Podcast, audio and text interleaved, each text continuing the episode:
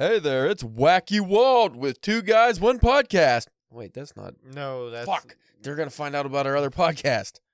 Ooh. wrong one. And this is live, so I can't cut that out, right? Yes. Damn it. Horse hockey. I would like to start this episode off by saying I recently read Saga by Brian K. Vaughan, Volume 1, and I really, really, really thoroughly enjoyed that. Yeah, I just I actually uh, finished the uh, other day as well. I, uh, and I'm going to mess this word up because I've never said it out loud, nor do I quite remember how it was spelled. Comenin, no. It's like a giant omnibus. Compendium. Compendium. I think that's the word. Yeah. Uh, they have one for like under 50 bucks on Amazon that has like the first fifty issues. Yeah, and I almost bought that. I didn't, but I think I might next week. Uh, so I can continue reading the story without buying, you know, individual volumes, which will take a long time probably. Just so you know, it just came back from hiatus with uh, new issues. Yeah, I'm that- aware. That compendium's like the first half of the story. I think there's supposed to be like another fifty issues. Another 50 issues. Good lord. Why do you need so many issues of anything? I don't know, Tell me. Tell a story. Tell me. I have this article, which I know we covered on here before, not this article, but something similar. This was literature's greatest opening paragraphs and the best opening lines in novels. Yeah. We did opening lines. We didn't do whole opening paragraphs. Though some of them kind of morphed into opening paragraphs. yeah, I think we- so. Like the Tale of Two Cities got number. I just wanted. I'll do the top ten real quick. I may not read all of them if they're too long, but number one is A Tale of Two Cities by Charles Dickens. It was the best of times. It was the worst of times. It was the age of wisdom. It was the age of foolishness. It was the epoch of. bel- And we covered this before, but do you agree that that should be number one? Uh, Before we do, or before you do, rather, uh, let's continue with the top 10. Hmm. Number two is 1984 by George Orwell. It was a bright, cold day in April, and the clocks were striking 13. I like that. Number three, The Raven by Edgar Allan Poe. Once upon a, and this is, I mean, I guess it's opening lines, but it's a poem. Come on, man. Hmm. Well, once upon a midnight dreary, as I pondered weak and weary over many a quaint and curious volume of forgotten lore, while I nodded, nearly napping, suddenly there came a tapping, as of someone gently rapping, rapping at my chamber door. I don't know why you're not poetry, man. You gotta say that's great. That's good. That's great. yeah. That's fucking great. Um, Yeah, yeah. Moby yeah. Dick is like, uh, if you want to know, Spencer, what it's like reading Moby Dick, okay? Here's the opening paragraph of Moby Dick. It takes up my whole phone. Yeah, that's not good. Uh, but it was also on the uh, opening line episode we did because uh, the opening line is simple call me Ishmael. But as they have the opening paragraph, it's call me Ishmael. Some years ago, never mind how long precisely, having little or no money in my purse and nothing particular to interest me on the shore, I thought I would sail about a little and see. And then five hours later, you get to the end of that. and that's the first paragraph. That's the first paragraph. Number five, The Stranger by Albert Camus. Mother died today. That's the most famous, one of the most famous lines. And then, so this is the first paragraph. So it's Mother died today, or maybe yesterday. I don't know. I had a telegram from the home. Mother passed away. Funeral tomorrow. Yours sincerely. That doesn't mean anything. It may have been yesterday. Now, the edition I read, which I think we might have talked about this on there, was the because translated from uh, the French version, the original French. Uh, it's not exactly mother or mom, but the uh, they put I think it was mama, not mama, but like mommin or something. It was like a French word for that, but it's essentially almost like saying like mommy or something. Yeah. Uh, that was a hot topic of debate. So the translated version I have is the newer English version that's like momon or something like that. It's different. Uh, so that kind of reads a little. But see, mother died today is way too impersonal almost for the character. I don't know. It's hard to explain. Uh, you have you still have to read that book. I, keep, I forgot to give it to you when you were here last time. You did. Number six, Fahrenheit 451 by Ray Bradbury. It was a pleasure to burn. That's all you get. Seven, Pride and Prejudice by Jane Austen. Now we'll, I'll read this whole thing because you're a big Jane Austenite, and I don't want to, you know, leave you. Oh yeah. Oh yeah, Oh, sister. yeah. What you gonna do, sister, when your brazier rides up on you? It's a very manly woman, I guess. Well, handsome woman, like they used to say, handsome woman. Uh, retire retire to my chambers in shame. in shame. It is a truth universally acknowledged that a single man in possession of a good fortune must be in want of a wife. However little known the feelings and views of such a man may be on his first entering a neighborhood. This uh, I don't want to read that. That's not a good opening to me. I don't remember. I I just read it and I don't remember. yeah, I don't, I don't, I couldn't tell you what you just said. This one, though, personal favorite Fear and Loathing in Las Vegas by Hunter S. Thompson. We were somewhere around Barstow on the edge of the desert when the drugs began to Mm. take hold. It's fucking great. Yeah. And because I saw the movie too, like I just see the bats. You're That's right. what it's always in my brain. Tobey Maguire looking weird as fuck. I don't care what anybody says. That was a good adaptation. I like that movie. Uh, we'll round out the list here. Number nine's Invisible Man by Ralph Ellison. I am an invisible man. That's the first line. That atta- you know that attracts the reader because is he really invisible or is he just saying he's invisible? And then you go on. So I'm an invisible man. No, I am not a spook like those who haunted Edgar Allan Poe, nor am I one of your Hollywood movie ectoplasms. I am man, a man of substance, of flesh and bone. And then that continues on. That was a really good book. I, I really like that. Number 10, Notes from the Underground by Fedor, Fedor Dostoevsky. I am a sick man. I am a spiteful man. I am an unattractive man. I believe my liver is diseased. And then it goes on and on. And that whole first half of that book is just a rant. It's just Mhm. that. That guy ranting and being miserable fucking cocksuck. And I I did not like that at all. No. But the second half, there's a story that uh, develops, and I actually like the story about the miserable man. But the beginning with him just ranting about oligarchs or what yeah, I don't know, Russian oligarchs or something. I just I couldn't get into it. So that's that's our cold open. How about that? What did you would you change any of those? I'd get the Jane Austen out of the top ten for sure. Yeah, I don't know if I'd go Tell Two Cities number one, but then I, I don't know what I would put in its place. I mean, it's such a great opening though because it just like the tale of two cities, the poor and the rich, Right. and it just it perfectly encapsulates that in my opinion. But I've not read the book, so I can't really further. You know what? I actually wanted to. I'll add a couple more on here because some of these are really good. Number eleven, Metamorphosis by Franz Kafka, just because you've been wanting to read this. As Gregor Samsa awoke one morning from uneasy dreams, he found himself transformed in his bed into a gigantic insect. Come on. Mm. Like, what the fuck? And it gets so much weirder from there. You pretty much know what the story is going to be at that point. Yeah. Uh, number 12, The Adventures of Huckleberry Finn. Number 13, White Fang. 14, A Farewell to Arms. 15, The Bible. Uh, the, believe it or not, the Bible actually has a good opening because I never read the Bible. So, in the beginning, God created the heaven and the earth, and the earth was without form and void, and darkness was upon the face of the deep, and the Spirit of God moved upon the face of the waters. Now, I've heard that a lot of times in my life. I always thought that came from like an RPG. yeah, Like, I always thought that was like the opening of an old school video game. I'm surprised like you people aren't mad that they put the Bible in with like fiction. you know what I mean? Opening lines of a fic- of fiction of a novel. I'm not making a comment on that. Uh, number 16, The Dark Tower, Volume 1, The Gunslinger by uh, Stefan Kine. Coin, No, Coin? The man in black fled across the desert and the gunslinger followed. Uh, 17's The Bell Jar. Ooh, I like the opening of that actually. I'll read that too. Sylvia Plath, by the way, Uh, because I know you're not a big Plath head, so you don't know her work. I'm not a plathanite. No, you can't have two night. You're Austenite. You can't be a Plathanite. Platypus. There you go. It was a queer, sultry summer, the summer they electrocuted the Rosenbergs, and I didn't know what I was doing in New York. They fucking killed the Rosenbergs. 18, The Haunting of Hill House by Shirley Jackson. Do I have to read this again on here about the katydids? I know, I know you like the katydid last time I read it. No live organism can continue for a long. Okay. Number 19, Lolita.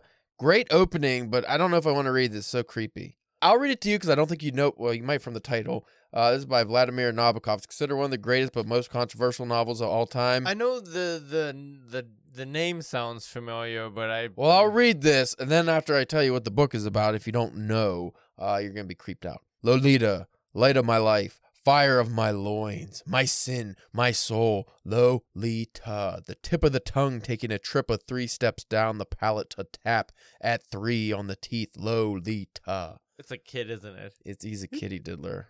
Uh, what's his name? Uh, not Humphrey Humphrey. Uh, Herbert Herbert hum, Humbert Humbert. I think it's Humbert Humbert.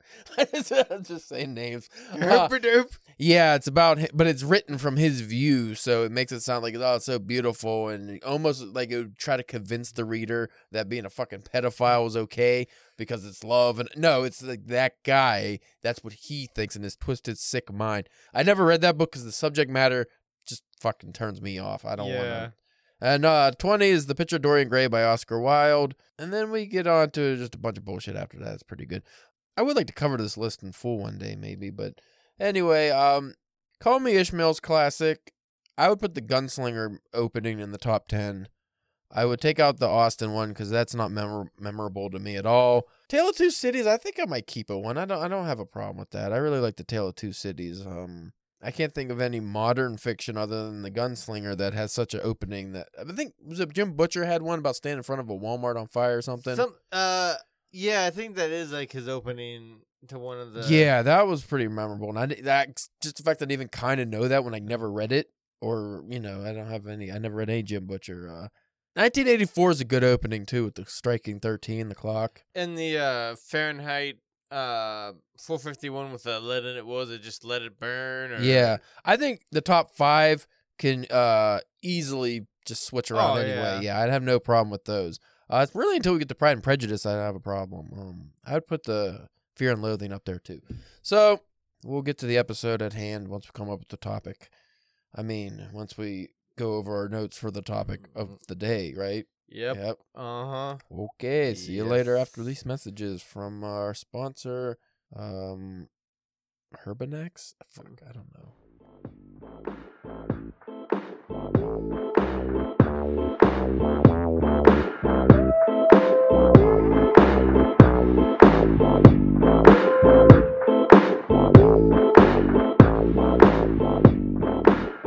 You are listening to the Drunken Pen Writing Podcast. Dun, dun, dun.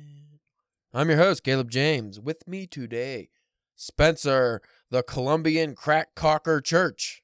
Filling in those cracks, Mm-hmm. cocking them up. Yep. Why can't they just say caulk? That's how it's spelled. Yeah. be- there's an L in there, so just be caulk. Why does that have to be cock?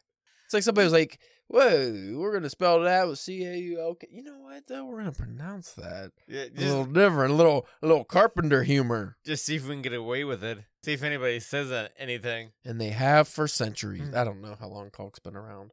I say caulk because I'm a refined gentleman. What if you are a gentleman but you're not so gentle? Like you just touch things real hard. You're like, uh, Well, you wouldn't be a gentleman. well, you're like very sophisticated, but you're not in control of your motor skills, and you're really strong for some reason. So you're like a very smart Lenny. so like you kill the rabbits, but you don't mean to. Well, you're not, didn't gen- you're just to- not gentle. He didn't mean to kill the rabbits, though. See, he wasn't a gentleman. He was a harsh man. Yeah. He was a ruffian. Uh, he had a heart of gold, but he was a little back then. That's that's fucked up. Like back then, if you were just kind of slow or something, you had a mental disability. They're just like, you know, I'm sorry, you killed too many rabbits and that pretty lady. We kind of got to go put you down in the woods. Well, didn't he get kicked by a horse or something? That's even worse. You're not even born that way. You get in an accident and it makes you slow, and then we start smashing stuff. He gets he gets the smashes. It's like, oh, Lenny got a case of the smashes again. He's hulking out. He did like he crushed that one guy's hand to bits. The guy that always wore the glove or whatever. I always Uh. found that so strange. Yeah, I bring up Lenny not just because I wanted to talk about hand crushing and neck breaking, because you mentioned something off air about uh, eliciting emotion in your fiction, and what fucking better example I could think of off the top of my head than a Mice and Men. I mean, come on, Yeah. that whole like once you get to the end of that book, like Steinbeck made you feel a certain way about these characters, and he's building on it, building on it. His brothers, uh, I don't think they were actually brothers, right? No, no. They're just kind of stuck together through the hard times of the Depression era or whenever that was. But you still get a bl- brotherly vibe. You get the one that's taking care of the special needs guy, and you know, special needs guy Lenny's getting into some trouble, and then. As the reader, you're just watching. It's like, oh, I hope nothing bad happens. Please don't let Lenny accidentally do something bad. And then he does, and then the whole ending is uh, just uh, tears your tear ducts right out of your fucking head. Well, like what he does with that too is like what also makes that scene so great is that also like you agree with um uh, Him do- George yeah, with George because you're like yeah George has it right like if they catch him it's gonna be way worse Way Like- worse, like, yeah. so it's almost a mercy. yeah Uh, and it's just like much of Steinbeck's work. It's uh of the time period, so it's just like yeah, everything's gonna be hard. So what's the what's the e like? You don't want to say the easy way out, but what would be the better way to go? Uh, getting shot by your friend or getting mob justice? Um, just like Jesus, but that's most Steinbeck's work. Always ends in some kind of terrible dilemma. You mentioned off air that when you go into your fiction, you don't think about trying to elicit emotion in the reader. Like if that comes out, it does, but you don't go into the work with the reader's emotions in mind. yeah uh, I guess uh, if I do, it's more in like the the later drafts. You Mm. know, once like the bare bones are, you know, But you don't specifically go in and say write a scene where you're like, oh, I know this one's gonna make people cry. yeah, Like, or they're, they're gonna get mad at this one. I mean, is something you should probably do at least to some extent. You know, if not to do that, but also just to probably have a better idea what you what you're working on. Like, you know what I mean? I guess. well, like a master manipulator. yeah. I like playing with people's emotions. There's a couple stories where I specifically wrote parts of them, or the whole story even, that are on the website. Um, I think one's called "A Fall from Grace," and it's about a mother who, from what I remember, because I think I wrote this a couple years ago. It's like the dead of winter, and she's like behind a dumpster. You get the oh, she's like a bum. She's sitting there drinking vodka or something behind a dumpster. But what it turns out was she was a mother, uh, had a loving family and everything. And on like Christmas Eve, uh, they weren't able to get a certain toy for the one kid, so she sends the husband out in this horrible storm to go get the toy, even though he's like, "Hey, you know, we can just get it after. It doesn't matter." No, no, no, you got to get. it. She was just being kind of a bitch for whatever reason. And then the husband, car accident, dies, and then she just keeps reliving this moment. while her whole life went to shit, and she became an alcoholic. But every part of that story was again, it's a pretty short story. I think it's under a couple thousand words. I uh, wrote it specifically with the intentions of like this part's gonna make you feel this way, this part's gonna make you feel this way, and that was one of uh, the stories that I had the most reactions to. Like people kept sending me messages like, "Oh my god, like this, yeah, I could, oh boy, this really fucked me up here," and I I could see how that would. And I was like, "Yes, that's ex- it, like it's nice when they get what you were trying Mhm. to do, you know." Um, and I've had a couple other stories where I uh, I've done that. My longer fiction, I never specifically do that. Maybe scenes. Like, okay, this is the scene that I'm gonna get to grab your attention. This is the scene that's gonna make you angry, like things like that. Same with the characters, but uh, my shorter fiction usually I just kind of go into it. Um, like here's maybe the overall mood of this story, and I'm just gonna tell the story. Like I don't really go into it like, oh, I'm gonna write this specifically to make someone really pissed off or someone to cry, or I'm doing this to make somebody super happy and feel good. Like it's just I. Usually it's the story first, and then you know that stuff comes later. See, I I feel like with me, uh, emotion wise, when it comes into writing, it's more of anything of what I'm feeling. Like Yeah. the emotions, like Uh, that I'm so going dead to, inside. or like you know maybe the the emotion of me, like when you know I came up with the idea and just trying to keep on channeling that, or like. Well, we've all, you know, have wrote stories and stuff with things that you know we take from our lives and stuff. So you know, you Mhm. get that you know that angry person that cuts you off or whatever you know and for or, or something and you, you use that and it's like well i'm still not actually mad about that but you kind of Yeah. you, you you gotta like con- you like kind of con- conjure those up or remember those Well, I was about to say, have you ever written something where, say, you were really mad in the moment when you started writing it, but then by the time you finished it, you've obviously cooled down. Maybe it's a mm-hmm. week later or something, and you don't have those feelings anymore. Maybe even on reflection, you're like, that whole thing, I, why was I even mad? That's fucking Yeah. stupid. I was just having a bad day. But then you're like, you're stuck with the story. I've ab- I've actually abandoned work because of that happened. Like I was like really depressed during the story, or really mad, or way too happy, whatever the feeling was. yeah you're just in a different mindset Yeah, and like I find, especially with like novel writing now, I'm getting better at being able to go back and kind of bring up those memories again. But what I'm really getting good at is just almost like how a method actor could get into a character Yeah. or something like that. It's like when I get into the story, I'm just like, okay, I'm right in here again. It's not that I want to be like, you know, robotic about it, where it's just like, okay, I'm supposed to feel this way, I'm going to write this way. But you kind of do just put like, I don't need to be so personal with my feelings towards this. I just need to know that this is how this scene is supposed to feel. But it, it is weird when you write something like, say, you're really angry and uh, that's coming out like across very evidently. But then when you cool down and you try to, you can't keep that feeling. Yeah. Uh, how do you go about that? I think you just kind of have to, like you said, you could bring back, try to bring back those feelings and be mad again, or you could just, like the method actor, you just have to know that's how it's supposed to go. Yeah. So you just have to be like, okay, I was really mad when I wrote this. I need to just keep writing it as if I'm mad. But how do you do that without it becoming like a false, like, oh, this guy, you know, he's just phoning in now. Like you just have to be really good, I guess. I don't. I just get this mental picture of you like walking around there typing and be like, ah, I gotta like walking like stub your toe on something. Yeah, like, it's like, "Ah." fuck shit. Da, da, da. just go fall down the stairs on purpose real quick or Well, fortunately, with anger, I'd have no shortage of things that piss me off, so I can always conjure that up. It's the other feelings, especially joy. That's Yeah, the hardest joy's- one. Joy's the hard one to find. That's the rare. That's the rare one. Now, how much do you focus on like the emotional state of your characters in any given scene, or like do you? Because a well balanced character is going to go through a multitude of emotions if the story's Yeah. long enough. Again, with um a lot of at least you know my work, the longest is like uh you know like short stories. Yeah, So like you don't necessarily, depending on the story, have to dig in or will have that much. Well, you know, with the the newer story that I'm working on, you know, that is you know starting to be a little bit longer, or um the couple like longer, like closer to like novella like kind of things. Or um yeah, like I can tell like um fuck, what am I saying? I'm not saying anything. you, Michael Scott, you just keep Yeah, talking, hoping you'll you'll find the sentence. yeah, it wasn't coming. Ah, shit. Oh.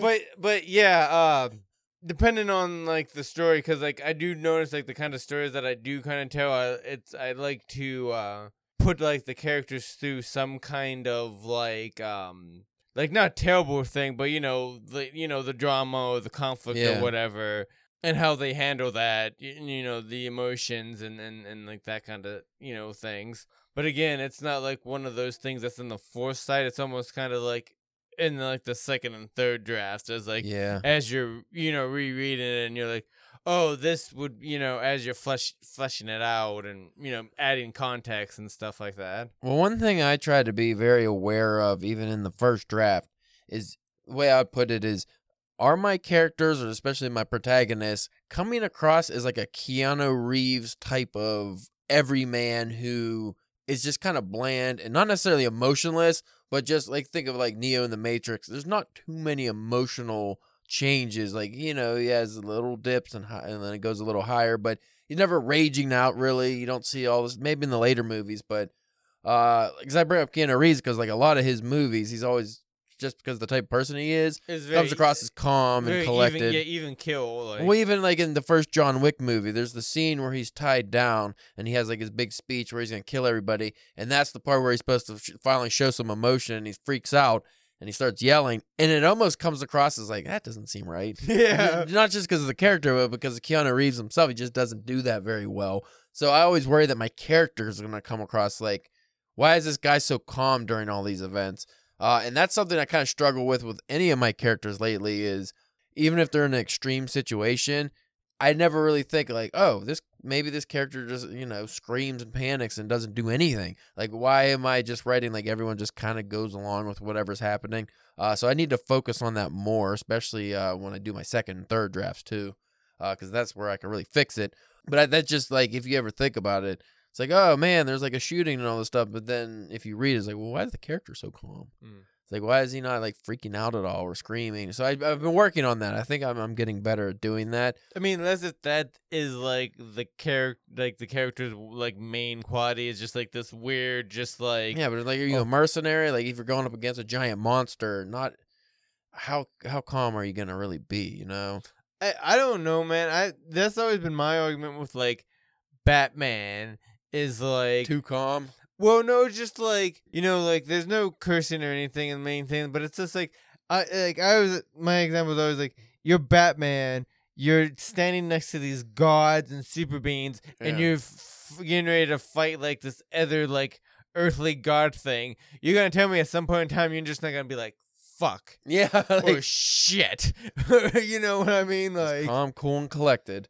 Oh yeah, yeah. The only other emotion he has usually is anger, where he's like beating somebody up. But in my characters, I will say I do show emotion a lot through their actions, clenching fists, clenching jaws, gritting teeth, things like that.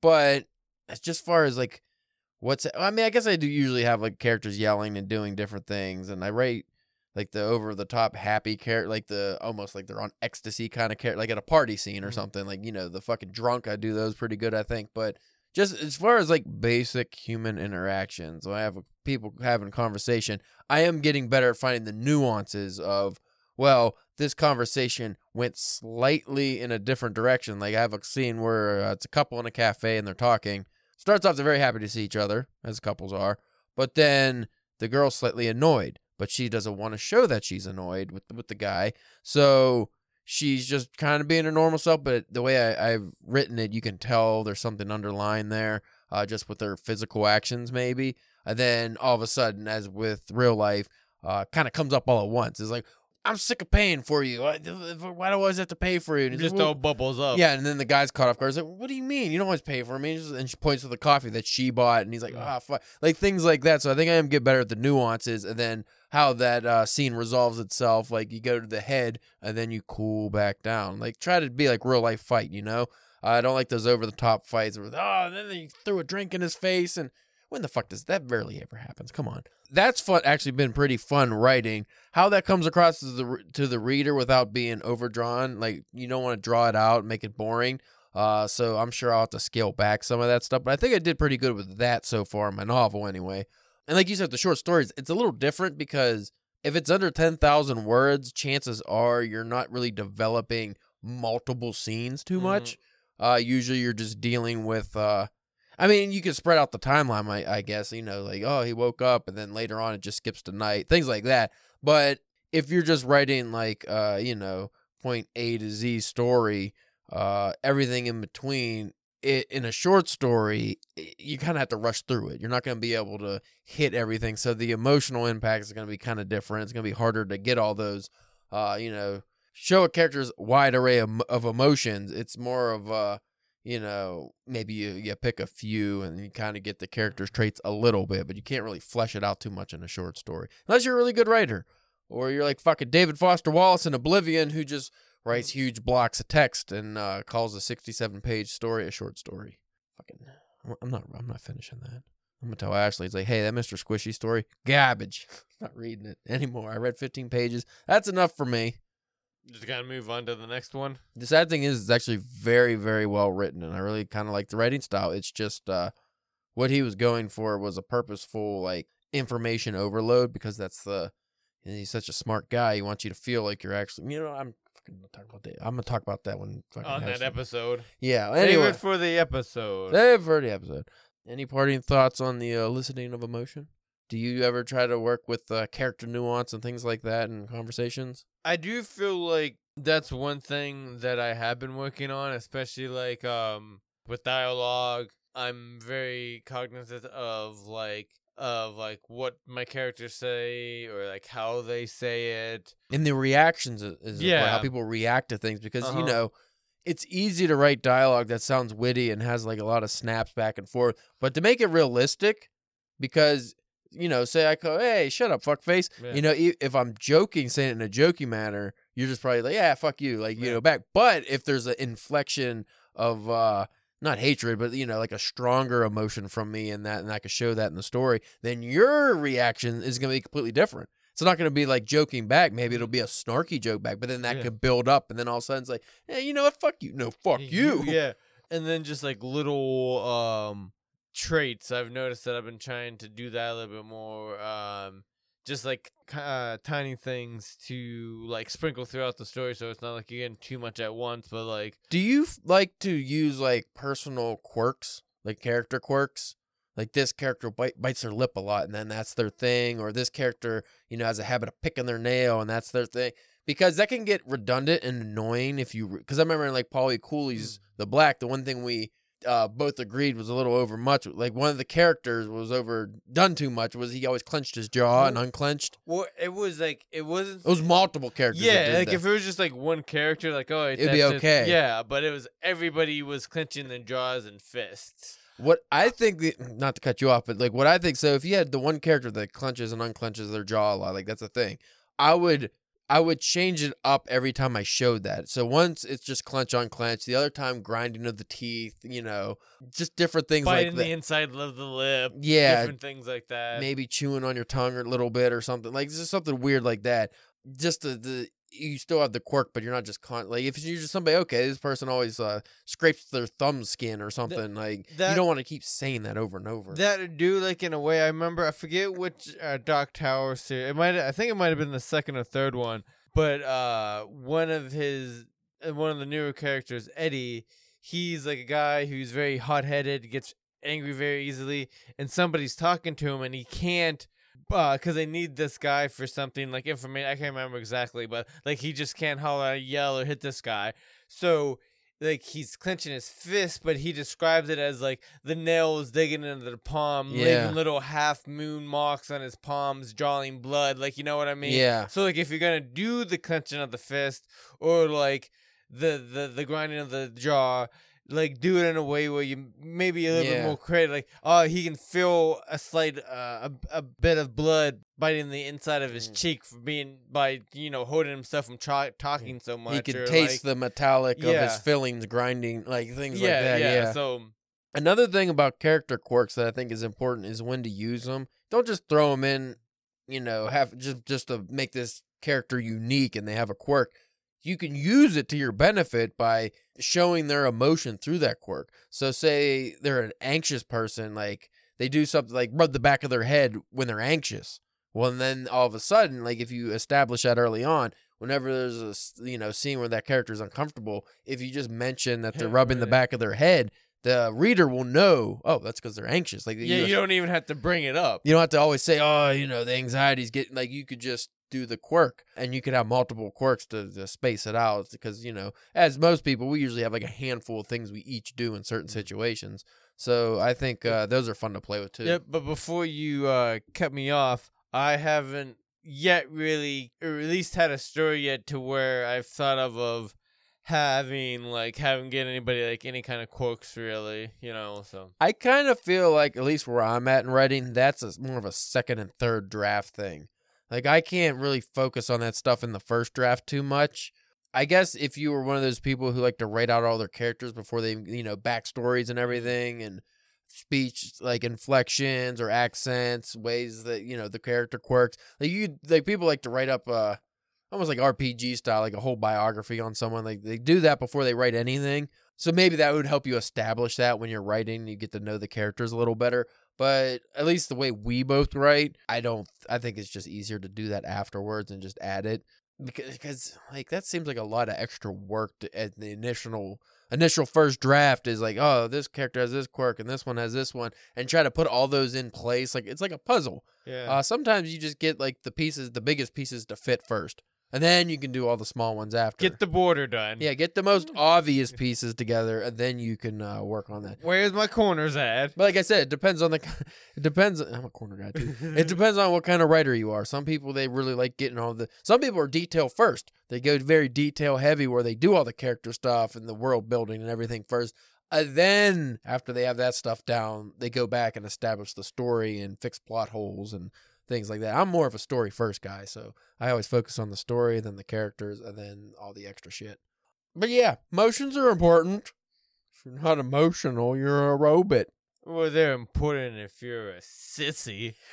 Wah, wah, wah, wah. That's why The Stranger by Albert Camus is such a uh, strong hitter, is because, well, one, because it's pretty much about a guy with Down, or not Down syndrome, ab- about a guy with Asperger's, but before Asperger's was known, like people didn't really have a thing. They just thought he was a, kind of an emotionless, unfeeling guy about his mom's death, and that ends up ultimately putting him on trial for murder. Uh, For murder, you say? Oida! So that's that you could play with that too if you have a character that's specifically not emotional that can show like maybe something was wrong with them, may- maybe something happened to him that made him that way. well, that's a there's a comic uh, book I read. Uh, Emotionless man. Yes. Uh called Postal.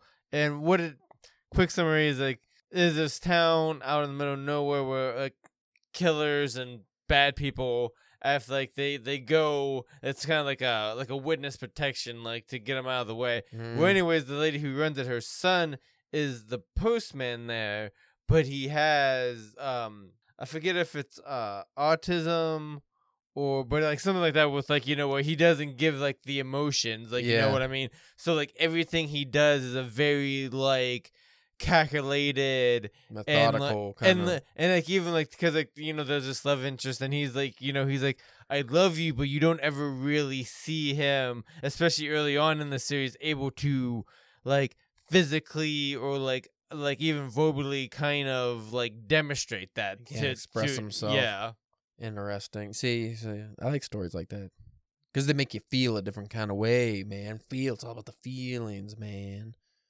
Um, so if you folks want to check out our work and see how emotional we get, uh, you can uh, go to Drunk Pen Writing. emotional damage Emotional damage. I like that guy. Uh, you can go to drunkenpenwriting.com. Um, like I mentioned, that Fall from Grace story I have, you can search that up. I can't remember it. You had a story about a something about a not a serial killer, someone commits suicide or something. So you had a couple to You had that one guy about a guy in a coma too. yeah That was pretty emotional. Uh, people like that one. I don't remember the name of that. Sorry, comatose or Oh yeah, I couldn't tell you the name of it. But like even that, but even that, that wasn't a the the most of like when I was like emotional. I was just like that was just like the situation. yeah, like what would and like from what you you know the limited things that I know from movies and other fiction, you know, of like what it must be like to be like in a coma and Yeah. having to deal with that. Yeah, so I don't remember that name, but look it up. I'm sure. Just go on Spencer's author page. Yeah, Sort through all his comic reviews. You'll find it. scroll down to the. It's a picture of a guy in a hospital, I think, in a coma. you're gonna have to scroll down to the bottom for a little bit. It was one of the earlier stories. Yeah. Uh, you can go on Twitter and follow us at Drunk Pen Writing, Instagram and Facebook at Drunken Pen Writing, and Spencer's OnlyFans at the Colombian Crack Cocker Church. Yes, And sir. uh, it's not pornographic this week. No. Just a lot of cocking. A lot of cocking. Oh, and by the way, folks, sorry I forget the proper pronunciation. If you listen to last week's episode and I uh, misread that name, the Greek philosopher, I think his name is Heraclitus. I said Heraclitus. Spencer laughed like a schoolgirl, and the the show came to a grinding halt. I just want to say I'm not apologizing apologizing to Harry Heraclitus. I just want to say that made me very happy that that happened.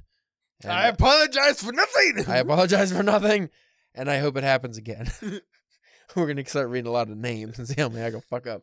Well, we should see if there's like uh, any like old poems or anything about him, and like or any stories that we that we can read. Heraclitus. There's no Cletus. Clitus.